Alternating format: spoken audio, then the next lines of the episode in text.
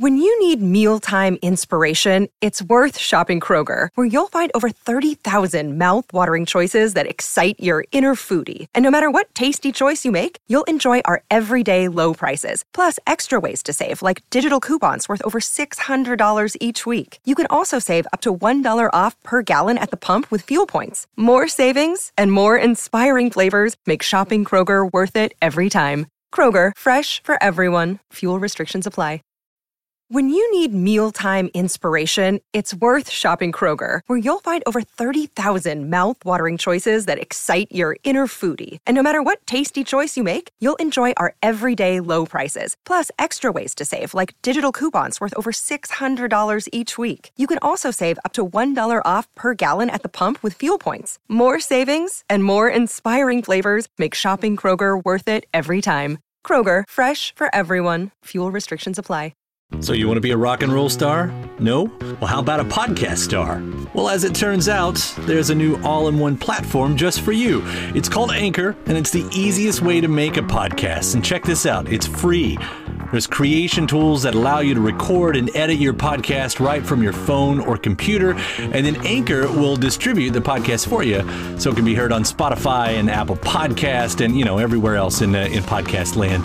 And what's even better, you can actually make money from your podcast. Go figure. Uh, no minimum listenership on that. It's everything you need to make a podcast in one place.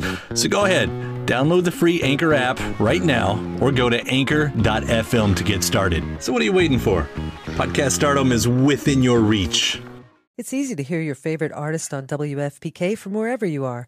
Listen on your smart speaker, live stream from our website at WFPK.org from Louisville Public Media.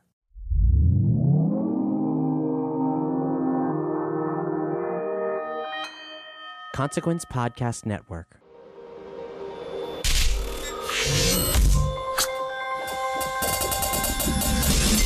Welcome to another edition of Kyle Meredith with the interview series presented by WFPK at WFPK.org, Consequence, and the Consequence Podcast Network. Thank you so much for making your way here, checking out the series and this episode. Please do hit the subscribe button so you can keep up with all the interviews that we put out. Three every single week. It's a brand new one every Monday, Wednesday, and Friday, so you can keep up to date on your favorite artists, discover some new ones, and know what's happening in the music world at all the usual spots like iTunes and Apple Podcasts, Spotify, Acast, Podchaser, YouTube for the video versions, or anywhere you get your podcast from. I'm Kyle Meredith. Today I'm talking with the Goo Goo Dolls' Johnny Rzeznik, about the band's new uh, Rarities compilation. In fact, uh, we're going to dive deep into the lost art of the B side and the idea of their biggest hit, Iris, uh, starting as a B side itself on the City of Angels soundtrack. And further on that subject, uh, Rzeznik's also going to remember their long string of soundtrack cuts from. Uh, from Freddy's Dead, Ace Ventura, where they cover INXS's Don't Change, makes a live appearance on this uh, new compilation, and Batman and Robin, uh, to more recent releases for the uh, Transformers movies and Finding Neverland. Now, we're also going to get into their changing sound that's happened over the years, going from punk in their early days to the mainstream success uh, with pop rock. And, uh, and also, that sort of ties in to an album, the brand new studio album that'll come out next year in 2022, that uh, Rzeznik says harkens back to their earlier, more raw way of writing and recording. So enjoy this one. It's Kyle Meredith with the Goo Goo Dolls. Hi.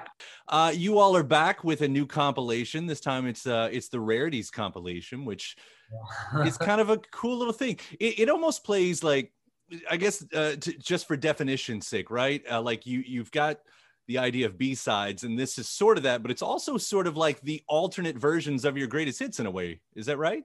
Yeah, it's kind of strange. We um, the whole idea for for for it came when I, I went to my manager's office, and uh, back in the '90s, I don't know if you're old enough to remember this, but back in the '90s, they used to have uh, DAT tapes. They were mm-hmm. called DAT tapes, digital audio tape, and uh, everybody would put everything on there. So we had all a bunch of masters on there, demos. We would demo on these DAT machines and things like that.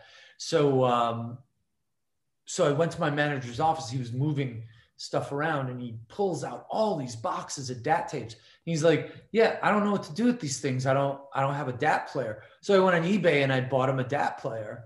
And uh, and I was just like, you know, and then he said, "You know, I want to put together a bunch of these and put them out. So so it was really his idea. Yeah. You know, he he picked it, or I was I was told curated it. Buzzword. It's the fancy, it's fancy version of uh, I just picked the songs. Yes, Yeah, it's, uh, it's curated. it is a cool thing. It, it did get me thinking a lot about B sides, though, and um, so I am uh, to to sort of answer your question. I am old enough to remember DATs. Uh, I'm sure I may have one or two still around here. I definitely still have uh, an entire cassette collection Oh yeah. from the older days that uh, you know, and uh, surrounded by CDs and everything else. But especially in those time, and, and in even more specifically in you know, from the 45 area era, maybe jumping because the single era wasn't as big, but into the CD era, the B side. I mean, it's sort of a lost art now. Yeah. You know, like for for you all coming up like was that just part of like you had to think about when you wrote an album? Was it like oh and these leftovers will be used for something you know soundtracks? Was that part of it? It was kind of it was kind of like I never we don't have a lot of B-side material because if I don't like something, I don't feel like it was good enough to make the record, I generally chuck it and that's the end of it. But um I you know like this this last piece of work that we're working on now because we're putting an album out next year. I mean, you know, I have like 25 songs, so I'm kind of like, well, finish them all and just, you know, see what happens and and put the ones that fit together best on the album and save the rest for whenever. You know, but, but I was very very hard on myself as far as well, why is it a B-side? Because it wasn't good enough to make the record. Well, then throw it away. Uh, you know, it's like sort of some strange idea of quality control that I had, you know, but see that's not exactly how i as a fan i, I say this um come up because like b-sides are are treasure hunts for me you know it's it's finding the gems i mean in a sense i also count soundtrack cuts as as b-sides in a way. And is it fair to say that you know the goo goo dolls most famous song iris is a b-side it starts as a b-side? It's it kind of starts like a b-side yeah. Yeah i guess it, it started well it started more as an album track because what i like a deep cut because when when uh, the music supervisor for that film uh, asked me if i'd be interested in doing a song i was like okay who else is on the album and he was like well it's going to be U2 and peter gabriel and alanis morissette and i was like well i have to get on this record because I want to be on a soundtrack with all these people. Um, you know, and, and we had had one hit, you know, which was relatively big hit, but, uh, um, you know, I just wanted to be in that kind of company. You know what I mean? And, uh, and I, I never expected that song to just blow up like that. and there it is and, and, and again for it to still be such a calling card on top of that. But that wasn't i mean by far that wasn't your first foray into soundtracks either. I mean i'm, I'm looking back over the list going back to well let's start. Because I, I want to bring up a few of these and they kind of work themselves into the new album that we're talking about too.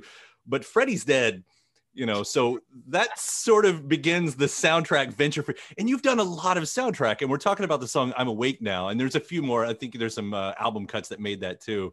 Yeah. um I don't know if you want to jump back that far in the time machine because we're looking at what, like 90, what was that, 91, 2, something like that? Oh, I think it was like 90, 91. I don't know. I don't know. Yeah. So, how did you all get a part of that one? Because what an interesting, we're talking Freddy's Dead is actually the uh, the soundtrack. Yeah, I mean, it was it was the last of the Freddy Krueger movies, and it had sort of it was such a cult thing, you know, and and uh, and and there were so many pe- cool people involved in the project that we were just like, yeah, let's do this, let's have fun with it. You know, I, a lot of a lot of things too are just like not taking yourself too seriously.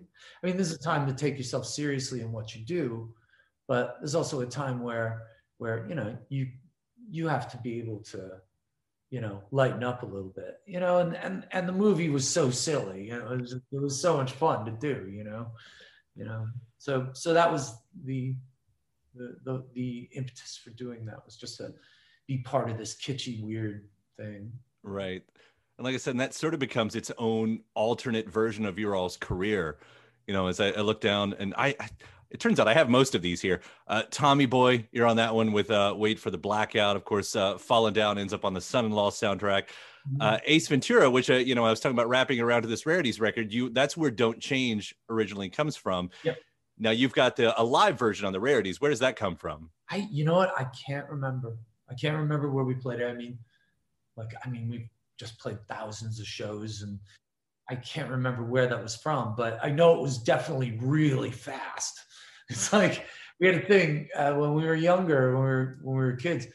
It was just like whenever we played live, because we grew up in that in that underground kind of punk scene, and you didn't you didn't take a break in between songs because you didn't want to hear people screaming at you, and uh, and you played really fast and you moved around a lot because you're dodging bottles and cans and whatever else, and uh, and um, you know that and but for some reason the energy live because you you're you got a mosh pit going in front of you and everything's going crazy.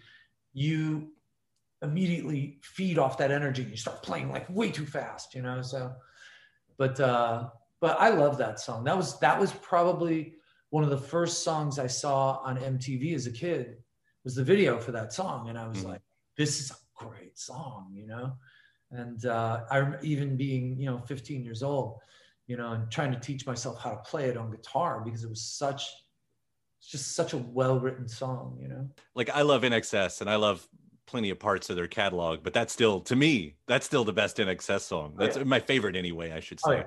Mine too. Mine too. You know, hearing what you all do for that. I like the speed. That's always something um you know, I think we came from similar backgrounds at different different times. Uh, yeah. I think I'm about a decade behind you, but uh, but you know that that was always the thing. Like I don't know. Whenever I heard it live, I liked it sped up. I always wanted it yeah. sped up. You know? it's really funny because I was I, I, I got a lot of uh, when I was you know uh, when I was a kid. Um, you know, we had the local record store and they had like a whole section of bootlegs, and uh, getting these cassette bootlegs of like the Clash live, you know, and things like that. And you just like, and I was like, wow, it's so fast and and it's not perfect like the record you know what i mean it's like right. you hear all the mistakes and all that you know and, and that was really that was really exciting there was you know the ones that i would like to get a hold of are cbgbs used to record everything on a multi-track um, and i wonder where all those tapes are because i mean every cool band you can think of had a recording done right you know? Right. Why haven't those been released yet? That's true. Why? Yeah, I don't know where they. I don't know where they would be. But. We're sending that out here. We're going to manifest that one right now. Let's just put that out of the world. Can you imagine if they had a whole series of those? It'd be seriously. Yeah. Yeah, or they would sound like shit. Who knows? Well, well probably would, but there's something charming about things sounding like shit. Absolutely. We were talking yesterday about uh, when we were going when we were going through some of the DAT recordings of uh, of our band, some of the epic train wrecks that we had on stage where it's just like literally you count one two three four and the drummer's playing a different song than me and and because somebody handed him the wrong set list and it, it just gave me an idea wouldn't it be great if you could get enough bands to actually cop to it uh-huh. and put out a compilation of epic train wreck by every band, you know, because every band's got them. I mean, I I saw, you know, I've seen huge bands and just poof, just a disaster on stage, you know, and it, sometimes it just happens, but you know, it's it's that's a humbling thing. It always makes me laugh. In the digital era that we're in it'd be so easy to do that. Like you're not you're not wasting physical you know products uh, yeah. on, on you know because that might deter somebody. Like in the in the digital space you just throw that stuff out there. It's yeah, so easy. throw, throw, it out and like you know i you know and have a i thought it would be really great just to get like a few quotes from the artist about it and uh, and put it out there. I thought it would be really really fun i would love to hear that it was because as you're saying it like i'm going through my mind of some of the ones i remember seeing like uh, there was I, I fell down a youtube rabbit hole recently and um it was like an MTV Music Awards maybe, and it was Rob Zombie and his band. I don't know if it was White Zombie, it might have been, but uh, they were up there, and it was like I can't imagine because you're on one of the biggest stages at the time in the '90s, you know, doing this. And again, I don't think everybody could hear what was going on, the earpieces yeah. maybe, and everybody's on a different beat. And yeah. Rob's up there just trying to do his best to get through the song. And it's like, it's horrible.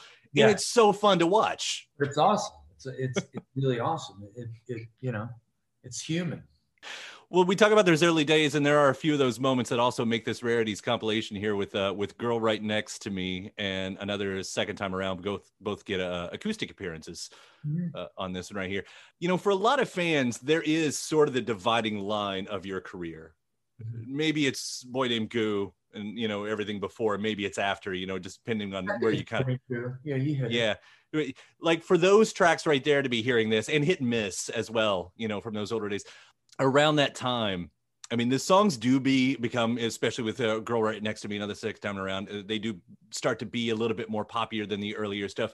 Could yeah. you feel that door opening, the next chapter happening as you were doing it? Was that really obvious to you as we can hear it now in hindsight? Yeah, I mean, because you know, I what was really interesting is like we went out, and you know, for the first nine years of our career, we were we were traveling around in a van, sleeping on people's floors you know, I mean, and so you learn a lot. You're exposed to a lot of different people.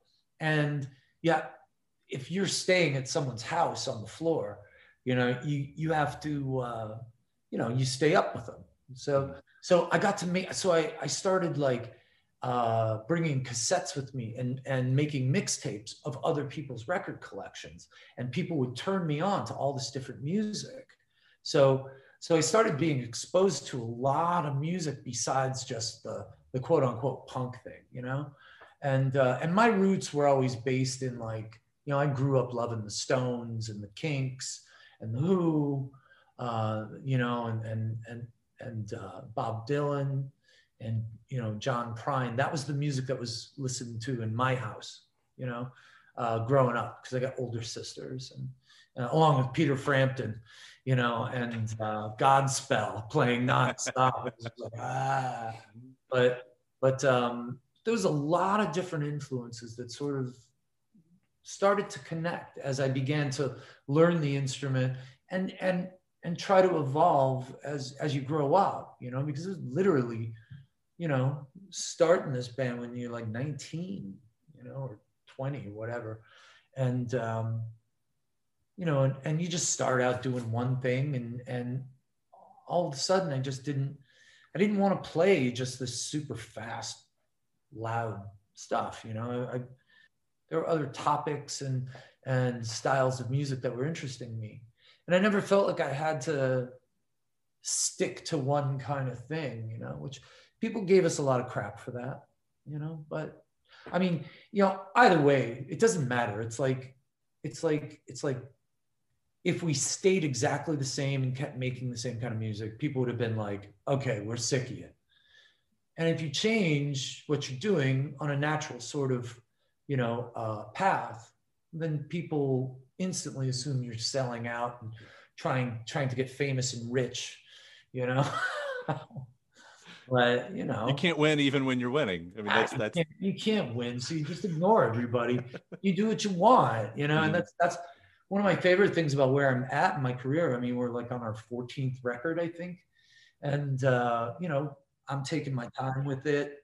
I went back to, I, first of all, we did, we did the majority of the album on analog because I felt like in the digital world, you have too many tracks. Mm-hmm. You can, I can have 200 tracks to, to, and then you just, there's just too much crap on the album. And I was fortunate enough to listen to old, old uh, Al Green and um, Queen uh, multi-track tapes and how they shared the tracks. Like a vocal would share the track with a shaker, and you had to make decisions. So it you have to make decisions. In the digital world, you can just pile everything up all day long. And um, and I felt like the records were sounding too thick, mm-hmm. you know, and they, they didn't they didn't breathe. So we went back in the studio. We found this old church up in Woodstock. Went up in there, and Robby and the drummer and I, Craig and the drummer and I, we would just stand out in this church and just and I had ideas for songs, and we would just play and play and play and just let them evolve into something, and just say, okay, well, we're not doubling anything I mean, so the album the album's got a really interesting kind of push pull that occurs live more than in the studio because you can fix everything. And I didn't want to. I didn't want to do that. I wanted it to be uh, flawed in, in certain ways because I think that that that's something that people don't hear a lot anymore. Mm. Because I mean, it's like the producers now are the rock stars, you know, um, and the rock stars are busy creating a brand rather than being artists. So, you know, I decided I'm taking a left here and I'm just going to go back to the way I used to do it. You know? So, so what you're talking about right now, are you talking about the new record? Yeah, the new record that's coming out next year. So this is this is more of that analog sound. That's that's really really interesting. Yeah, you know, and I'm I'm a I'm a, a com, I'm an obsessive collector of vintage recording equipment and um, and uh, microphones and things like that. So we we you know we we talked to a lot of older guys that are engineers and and my engineer Chris he he's 30 but but for some reason he's just so in tune with what was going on in in the 60s uh, and 70s in recording and and it's really it's exciting to work with that like that because it's like how do we make this sound now that being said at some point we had to merge in some digital you know mm-hmm. because there's just some crazy crazy like sounds that i i wanted to create that you can only kind of do in the digital world you know with the plugins and you can manipulate the sound, you know, and you know, guitars are not, you know, it's not like big loud guitars are not, you know, very in style, but so I put some on there, and uh, and uh, um, but you know, I'm I'm evolving as a guitar player too, you know, and I and I use effects and things like that to create more sonic landscapes than just you know three chords, you know. I think you're on the right track. And, and, and I say this based on nothing except some gut instinct that there's something about guitar because yeah. it has been away for a little while mm-hmm. that I'm starting to to hear the excitement in some yes. artists who are using it again. You know, mm-hmm. it's I think it's great. I mean, you know what band I love is um uh, that band Inhaler. Like Bono's kid's the singer. And was oh, that right? I didn't yeah, know that it's and you can tell these kids are like a real band it's like it's it's it's really fun to listen to um, because it has that naivety and and um, you know it, and this just this that that feeling when you're a kid and you're in a band. You're like we're the greatest band in the world we're the greatest band in the world. And you're so convinced. And then you know and then people and then you go out and people boo the hell out of you. And then you're like oh we're still the greatest band i don't care. But, um, you know and then you know and then you find your way. And uh, i put a deadline on us though like before name hit i was working on that album i was working on it really hard and because i was like well if i don't if i can't make a living making music um, after this record i got to go back to school and get a job and grow up, you know, because I was approaching 30 uh-huh. and, um, you know, but thank God the song worked. You know? And boy, did it.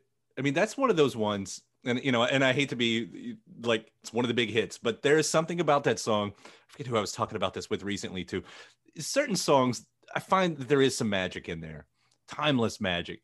Like, yeah. oh, is you know, I, I knew who I was talking to. It was Jakob Dylan Oh, because it's the 25th anniversary of uh, bringing down the horse, and and which of course had one headlight, and I feel the same way. Like when that song starts, the the guitar part, exactly the same way when name starts. Like yeah. time and place, I'm there, yeah. anywhere. You know, it's there's something magic in that song. That whole album is magic. I I, I love him. I, I such a such a great guy and and so talented and like what a voice. I, lo- I love it. You know, he's he's awesome, man.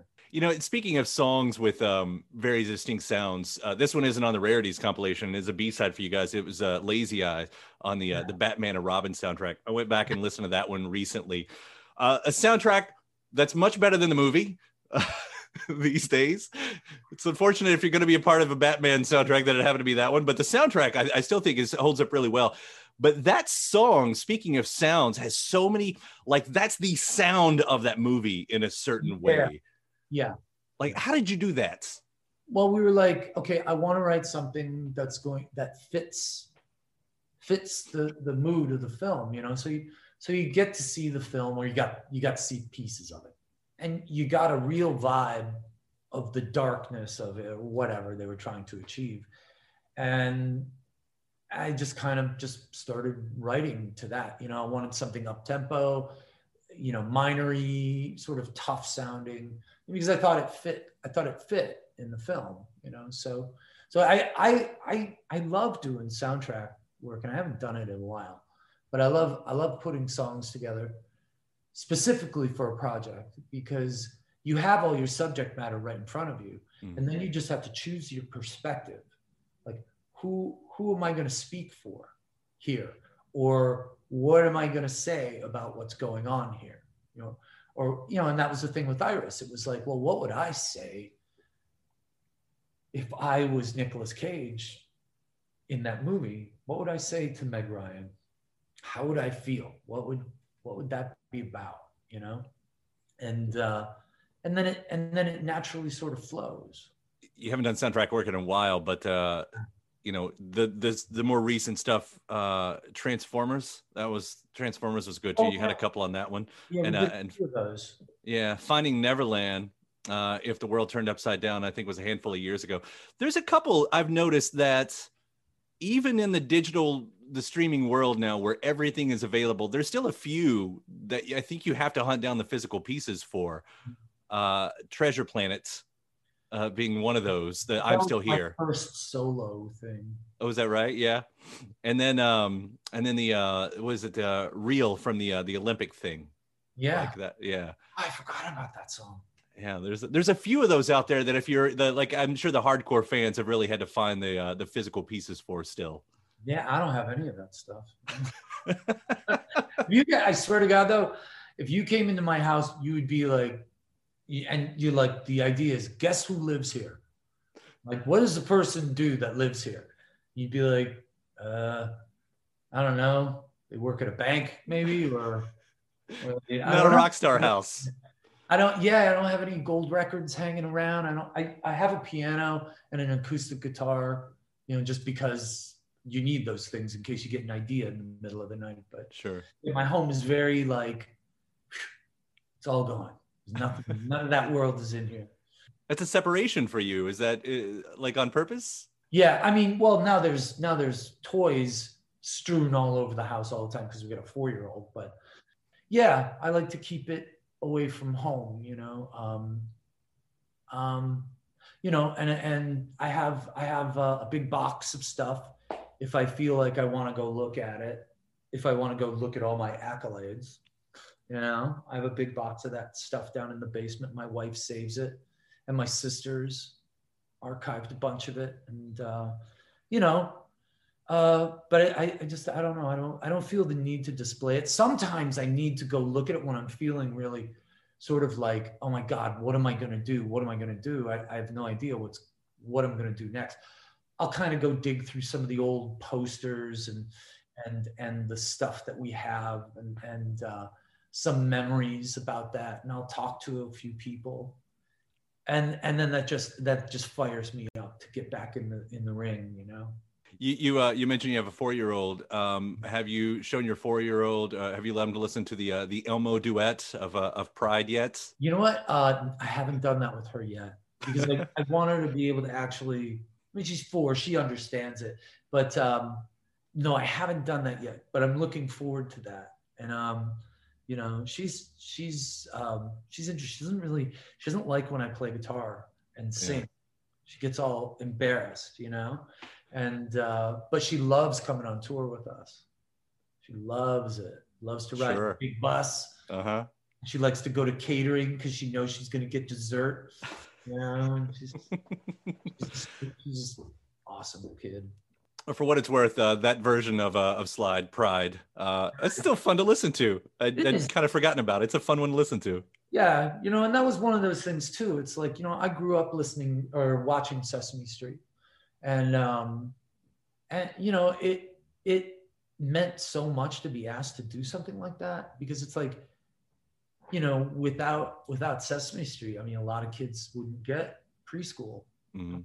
You know, in a way, you know, they, and uh, it was it was really influential in my life, and and and to be asked to be part of that for for a few minutes was really amazing, just amazing. And you know, once again, it's one of those things. It's like, could I see, I don't know, certain certain very serious, intense rock stars doing it? I don't think you're going to see Nick Cave on uh, on Sesame Street anytime soon, but but it was fun to do it, you know.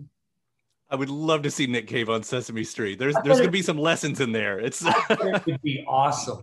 I bet it would be incredible. it would be great.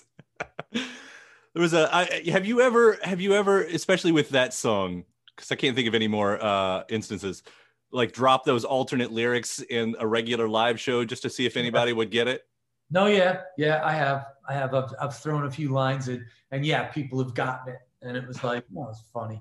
People are funny. Our fans, our fans, we have this really strange relationship with our fans. Not strange, but it's just like you see. Sometimes you see some of the same people, and and it really becomes like, like an extended kind of family in a way. It's like it's really funny. It's like, hey, I know you. You know, and I'll say something from the stage. Hey, what's up? You know, you've been to like 50 shows. How are you? Know, how you doing? Next next show's on me. That's always my big line. I mean, all the best bands, they've got those families, those traveling families, you know, that's, uh, you know, and they, they manifest themselves these days in Reddit groups and Facebook groups and stuff like that. And then you guys got a passionate one. I mean, I keep up Yeah. with them. And you know what's nice about, you know, I loathe social media. You know, when I want to say something, I have a guy that I call or I or I text him and I say, "Can you post this for me?" Because I don't want to see anything on social media. I don't want to. I don't want to see anything. I don't want to know about it because it just it just gets it can get into my head and I, I don't need that. So uh, so I have this guy do it. But but what I found interesting in a positive way about social media is that's how a lot of these people got together, you know, and and they've formed real friendships, and it's and it's and it's fun to see everybody. Oh, it's our big night out this summer, you know, and uh, that's a good feeling. That's a good feeling. I'll tie it back around to the uh, the main subject at hand with the uh, the rarities because you know compilations like this for your your longtime fans, your hardcore fans. I mean, the this is the stuff. Besides a new album, like this is the stuff I know that they they sort of live for musically. You know, this is the stuff they they look forward to. Yeah. uh, finding this stuff out. I mean, and and again, you know, there's a few things we didn't hit on. I mean, you've got a, a really fun, quick version of "Take Me Out to the Ball Game" that wraps up the whole thing. It's yeah, that was that was my only cringy moment because I was like, we got hired by Major League Baseball to do a version of "Take Me Out to the Ball Game," and uh, you know we're all baseball fans, so who's not? Who doesn't like baseball? sure. But uh, so we were like, hell yeah, we'll do it, you know, and uh, and they paid us, which was incredible at the time. We got paid. Yeah, we did that, and I, I, I thought we worked up a pretty cool version, you know. But uh, you know, my manager really wanted that on there. Pat really wanted. He's like, it's cool, put it on there. And I was like, okay, fine, but put it on last. But at the end, put it at the end. It was fun because I really wasn't paying that close of attention to the track list too much as I was listening to it. So I didn't know that was about to hit. And Yeah. it's that moment where he stopped and was like, What? What? Okay. I know. That's- we're right? doing this. Right. I know. It's it's kind of like yeah, it's an odd one, but No, it's fun stuff. And there's fun stuff all throughout here. I mean, uh, you know, long way down. I didn't mention that one, of course, ended up on the Twister soundtrack and, and on and on. It is a really cool way. I think the press release kind of says this in a way. Um, it's like an alternate version of what could have been with all of these songs. And I, Yeah. I love hearing that, you know, it's, Yeah. it's a lot of fun. yeah, it, it was interesting. I mean, if you like, you know, the acoustic numbers, it's like you, you know, I always try to make an acoustic version of something before I go into like full production mode with it, because I, I truly believe if a song can hold up with just a guitar or a piano and a vocal, then then it'll do well after it's produced, you know. But you gotta be able to sit around a campfire right. playing that, playing Right. that song, know. So this will all lead, as you said, to an album that uh, looks like a 2022 release. Is that what the plan is? a tour. Uh, finally, again, we decided for, you know, we had to decide in April whether we were going to do a tour. And right after we said, right after we were like, no, we got to postpone just for the sake of every, you know, safe, safety and all that. um, yeah, everything just opened up, and we were like, oh, come on, man. But it'll, it'll be okay next year. That's awesome. Well, I can't wait to, especially the way you've been talking about this. I mean, the way you described what you guys are doing musically right now, I'm I'm on board. Uh, I enjoyed the last one. I mean, you know, not not sliding that one in the least, but uh, oh, I love I love those records, you know, but they were made in a in a certain way, and I I I just felt like it was time to reincorporate some of the older style of doing things, you know, old methodology really. Mm-hmm. You know, the material is completely different, but but but the method methodology of, of, of creating this mostly analog recording, you know, and you know, um, and and using a lot of old school technology. One foot in the past, one foot in the future. That's one foot in the past, one foot in the future. You know? Not a bad way of doing it all. I can't wait to hear it, uh, Johnny.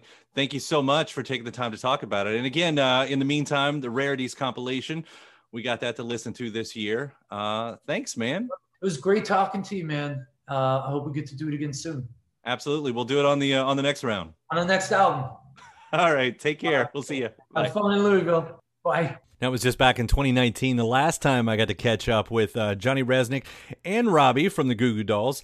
Uh, this was a, a, rundown of the stories behind uh, that year's Miracle Pill record, an album uh, lyrically built on hope and connection with a side eye on the political landscape at the time. Uh, we get to hear how uh, Dizzy Up the Girl lent a bit of inspiration to that album's direction. Their penchant for anthems, uh, the difference in marketing a band uh, nowadays as opposed to their first tour in 1989, and having artists like Snail Mail and Soccer Mommy covering their songs. So, part two of Kyle Meredith with the Goo Goo Dolls. Hi, how are you? Congrats on this record, guys. Thanks. It feels like it's our 94th album. You've been doing them for a little while. That that's for certain. Uh, um, although as as I read about this one, it, sounds like there was some extra momentum going into this because what you you went straight off the road. Like there was not a lot of downtime uh, and, and, went into writing this record. If that's true, what's the advantages to that, and, and maybe why did it happen this way? I think it happened because we were doing the Dizzy Up the Girl tour, like a 20th anniversary tour, and uh, we played the album in its entirety.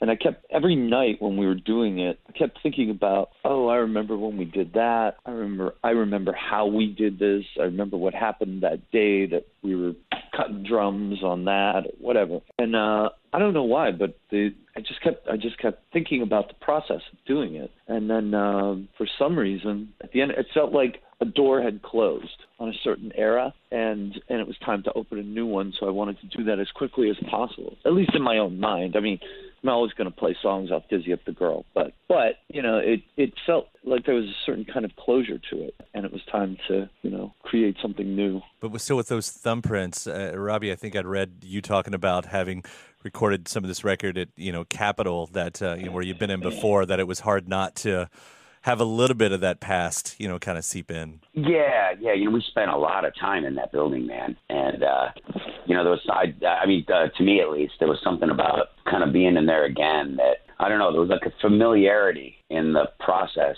but but the process is so new. Like you know, the even even the the process of recording is so much different now than it was, you know, 15, 20 years ago when we were holed up in yeah. there. So, you know, I mean, it was a great feeling, you know, a great familiar feeling, but at the same time, everything felt so new and and uh, you know, uh, exciting. Yeah. I think. What a much different sort of place in the studio too when it comes down to the production of the album because you know we've gotten more heavily involved in that you know like actually working on the sonics of the album I have a very strong opinion and a, a big rack of old vintage recording gear so it's like so we you know, very much so in the in the actual physical process of making the album. Uh, there was a lot more hands-on stuff going on and a lot more experimentation. You can hear that. I mean, it's um, it's a very modern production, and, and and I point that out because you know, for a band that's been around over thirty years, not everyone's able to kind of adapt in, in that sort of way. Uh, I don't know if that kind of brings its own challenge in it, in itself because it, it, does. I mean, you can hear the Goo Goo Dolls in this, and, and, you know, if you listen, you, you can hear what you need to hear from whatever era that you need to hear. Uh, you know, as a longtime fan or everything, but it still sounds like a record that could have been you know, from any brand new band produced right now? I mean, to me, it sort of feels like, you know, we never stopped making records, you know, so it wasn't like we had a, like figure out at one point how do we bridge this gap between you know name and you know what records sound like today. You know, like we just sort of moved along uh, yeah. with it. Yeah. So you know, it didn't it, it didn't feel like any seismic shift or anything like that. You think, John? I think the people that I chose to collaborate with are very different than than people that I that I like like you know you get get into a room with somebody and I start I'll start playing an idea on the guitar tick tick tick tick tick you know usual thing humming a melody ba ba ba ba ba. And then they and then they listen to it and they go hey what about doing this there? And feeling like bam I just got blindsided with something that I that I'd never in a million years would have thought of to do myself so so like the collaboration at its best is when when you are surprised by something that you hear. And you know Sam Hollander is very Sam Hollander's been been around for uh, as long as as long as we have I think in different ways. But uh he was just somebody that I always wanted to get together with and, and somebody who I who I I absolutely love the guy now. I mean we we had, we had a great time working together. But um you know the the the point of the collaboration is like I sat in a room by myself for 20 years writing songs by myself, and I'm uh, and then I just sort of was like, well, I need some fresh blood to work with, you know. Yeah. So so it's a lot of fun getting together with him and you know a couple of the guys that I've known for years and working in that way. I start to listen to the songs. The record starts off with "Indestructible," uh, and I'll I'll tie in a couple of the other ones. Uh, songs like "Fearless" and "Lost." And I don't, know. at least my perception, I started looking back, and you've always had a penchant uh, for I don't know what you call it, the anthem, uh, I guess. I'll take that. No, I just like a big hook, you know. and it's like you know when we were when we were out doing tours in vans and and and the music I was listening to at the time, a lot of Husker Du and I remember listening to an an interview with Bob Mould, and on, on like some indie college radio station. And I remember him saying, "You got to have a hook. You got to have a hook." And I'm a sucker for melody and and big hooks. I'm like, I love that ever since I was a kid. And I remember going when Robby and I were kids and we first got together. I remember saying, "Hey, check out my new hit." check out my new hit song and just like playing some ridiculous thing. But um yeah, I mean, I just love a big hook. Yeah. That's the most important thing. Even if I hear one on, on the radio in a lot of different kinds of music, you know, it's just like wow. There's certain things that stand out in every genre of music, you know, and that those are the songs and the the artists I tend to gravitate toward. Well, you know, I'll take that idea too because you know uh, aside from the big hook, you know, when you when you're reaching out and, and a lot of these songs, it seems to be about trying to help someone in, in some way, you know, uh, whether it be advice or or whatnot. And and as I, I, I get, and maybe you said this too, like a, uh, one of the overall themes, or a couple of the overall themes, is hope and connection. Which, uh, again, when we're in 2019, that feels right. that feels needed. yeah, yeah. I mean, I mean, obviously our own lives and and the world outside always sort of seep in but we've always been a little bit cryptic about certain things. Mm-hmm. and it's like yeah to be honest with you i feel the same thing that everybody else feels. And and what i have observed is that for the the entirety of the 21st century thus far you know we've all sort of been dealing with a low grade kind of anxiety. And i really i really believe that our nation has been traumatized from 9/11 to two constant wars, a financial collapse, the, the racial divisions in this country, the, the the rise of white nationalism. I mean, you know, and yesterday seeing a baby girl on television being traumatized because because they took her mother away, or they took her father away. Excuse me. And I saw that image and that that poor little girl crying. Robby and I both have little girls. Mm-hmm. I'm just thinking to myself, what what what are we becoming? What are we becoming? That's not a political statement. That's just where the album ties back into. I mean, obviously not from that, but that particular soundbite on the news, whatever. But but it just it just feels like everything's okay on the surface, but everyone I know is a little anxious. And the things that I need most in my life is, you know, hope and connection. That's what the album's about. Whether it's a song about missing a connection or making a connection and having hope. They might be corny themes, but they're important to me. Well, you, you talk about anxiety, and I mean, it's been called the age of anxiety for all of those reasons that you have kind of mentioned there. And, and I mean, the easy draw here, anyway, is you know talking about medicine and anxiety, and there you've got the first single with "Miracle Pill," you know, with um, you know, person yeah. inundated by garbage. First off, let, let me get off the serious subject for just a second to say that music video. How long did it take to get the paint out of your eyes? I'm still getting it out uh, of my what? ears. I couldn't. Yeah, my ears. It's like every, like for days after that, I would be like in the shower washing my ear, and a big chunk of red paint would come out. I'm like, what is going on? Yeah, what was that hiding? It looked like a lot of fun, I but I, but the cleanup itself, just uh, yeah, I don't envy you. We left. We were like, you know, because like you do videos, unless you're Beyonce, you don't spend any, or Taylor Swift, you don't spend any money on videos anymore. So we know these two incredibly talented guys. They have a company, and uh, one of the guys, well, both of the guys, they were involved with the Blue Man Group, and they do photography and they make videos and commercials and things like that. And and they're they're so much fun to work with, and and like they're so creative and um yeah so so we do the videos for very cheap and you know and and the one guy is kind of he works for us in other capacities too. And yeah uh, i was going to say i was going to say i think that that's kind of cool that that uh dan who's you know one of the two guys that john's talking about he travels with us every day and he kind of knows us so like it's a little bit different than walking in a room with a guy that like you know you've met for two hours and then you go in and try to do a video with him like right. there yeah. seemed to be like some kind of symmetry going on between us all because you know we spend so much time together you know so it was great having him involved yeah it was, it was it's really it's just really fun to do that kind of thing and you know i think i think that that's sort of something important about this too so, i mean you need you still need to have fun i mean you know right. Right. even though we are living in the age of anxiety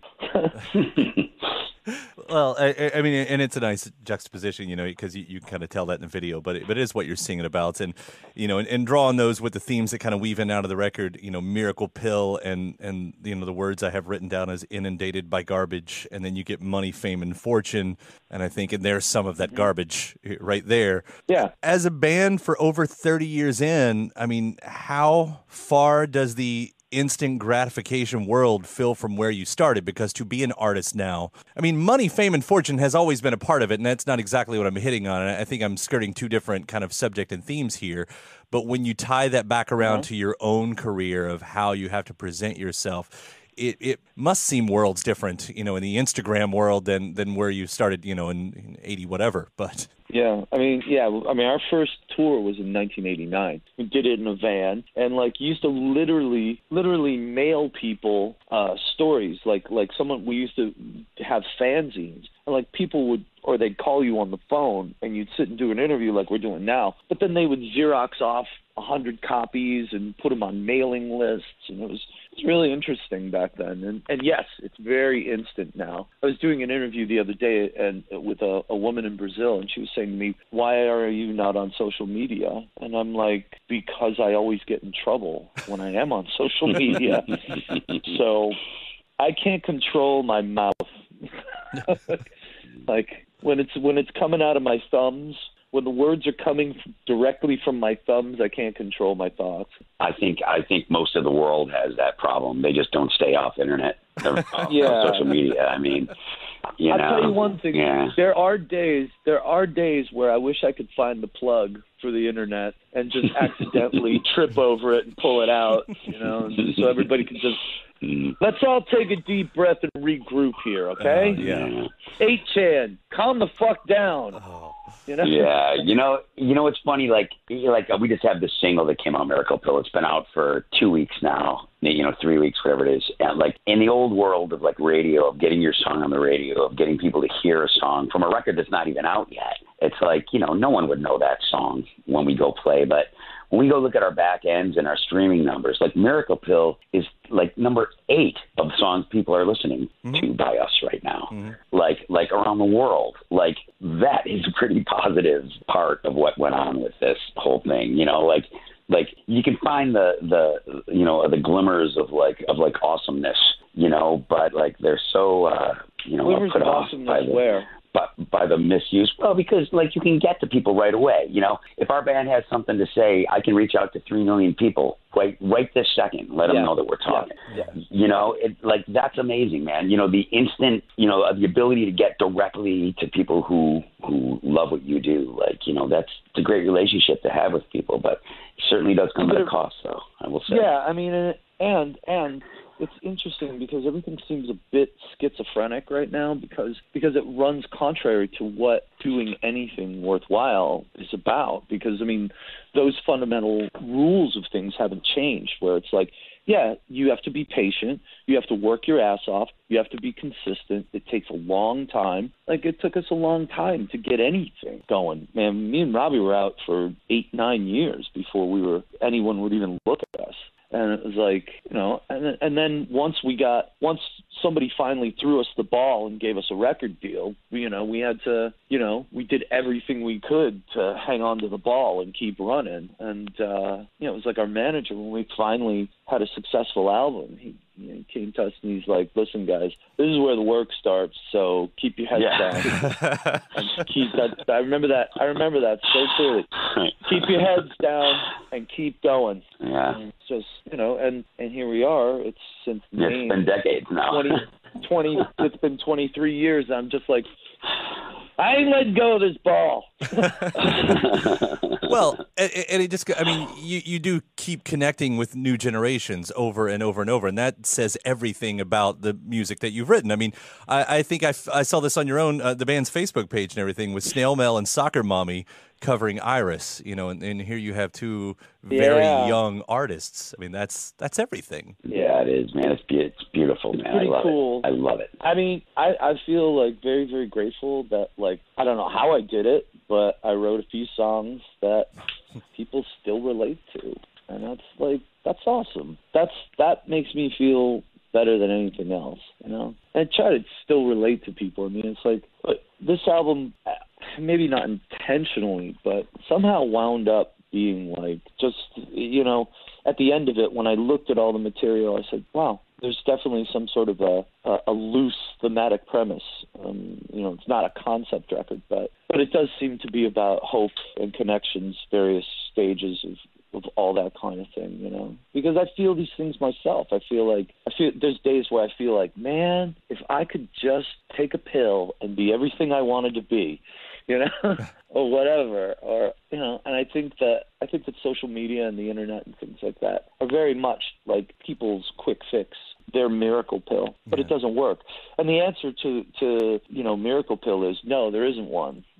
there is there isn't one. keep your head down and keep going. I, I was thinking back to you know one of your other songs with uh, it, well even just the two words "big machine," you know, and and thinking that you know through the eras when we're faced with in one way it's the same things over and over. It's just you know a different name that's that's sort of insinuating it. You know, the technology that we were afraid of in the late '90s and versus you know the social media that I, I too wish I've had the same thing. I wish I could find the the, the cord around here just to hit the unplug or something like that. Yeah. But uh, you know, and and how often we're we're faced with that moment of just breathe deep and find that connection with another person and and how that could change and you know it's and here we are again though somehow and um but it's made for a good record Yeah, Yeah, good. thank you. I appreciate it. I don't know what I was exactly trying to get at there, but uh, there, there's some kind of finality to it. Uh, and, it, and you know, I get it. while I'm looking at the, the track list, I also want to just to quickly compliment a, a song called "Over You." I, I think I keep kind of myself gravitating toward that one uh, a, a little bit every time. So just you know, compliments there as well. Thank you. Yeah, no, I like that song. I was sort of like when when we wrote that, I was like, uh, I was like, wow, it sounds like a Crosby, Stills, and Nash song, you know, something something like that. And I was, it was just, you know, Well, it's definitely got a cool sound to it. I appreciate that. Gents, it has been a, an absolute pleasure to talk to you today. Congrats on Miracle Pill. And I'll mention again November 12th, uh, right here next door to the station at the uh, Louisville Palace. Uh, really looking forward to catching the show and, uh, and for the release of this album. well, if you want to come to the show, I know a guy who can get you tickets. we know a couple guys. I'm going to use that connection. I'm going to use that Cheap. connection. cheap tickets, cheap cheap tickets. All right, guys. I will see you then. Uh, thanks for the talk and congrats. Cool. All Thanks right, a lot. thank you. And again, my thanks to Johnny Rzeznik. The net, the new Goo Goo Dolls record is called Rarities, and sounds like we got one coming out in 2022 as well. Thanks to you for checking out this episode. Uh, please again hit that subscribe button so you can keep up with all the interviews that we do wherever you're listening to, wherever you're listening to it right now, or the other hotspots like iTunes and Apple Podcasts, Spotify, Acast, Podchaser, YouTube for the video versions. Again, wherever you get your podcasts from. After that head over to WFPK.org. That's where I'm at every single weekday at 6 p.m. Eastern with an hour full of song premieres, music news, anniversary spins, bonus interviews, Monday through Friday, 6 p.m. Eastern at WFPK.org. Consequence has your music and film news. You can also find me on the social media spots Instagram, Twitter, Facebook, all three of them at Kyle Meredith. I do hope you like and follow along and make sure to say hi when you do. That does it for another edition of Kyle Meredith. I'll see you next time.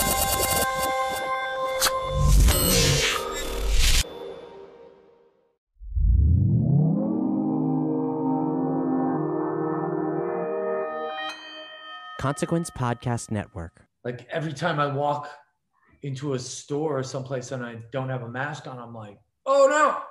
I have about 25,000 of them. So every time I saw them, I'd buy a hundred more. It's easy to hear your favorite artist on WFPK from wherever you are. Listen on your smart speaker, live stream from our website at WFPK.org from Louisville Public Media.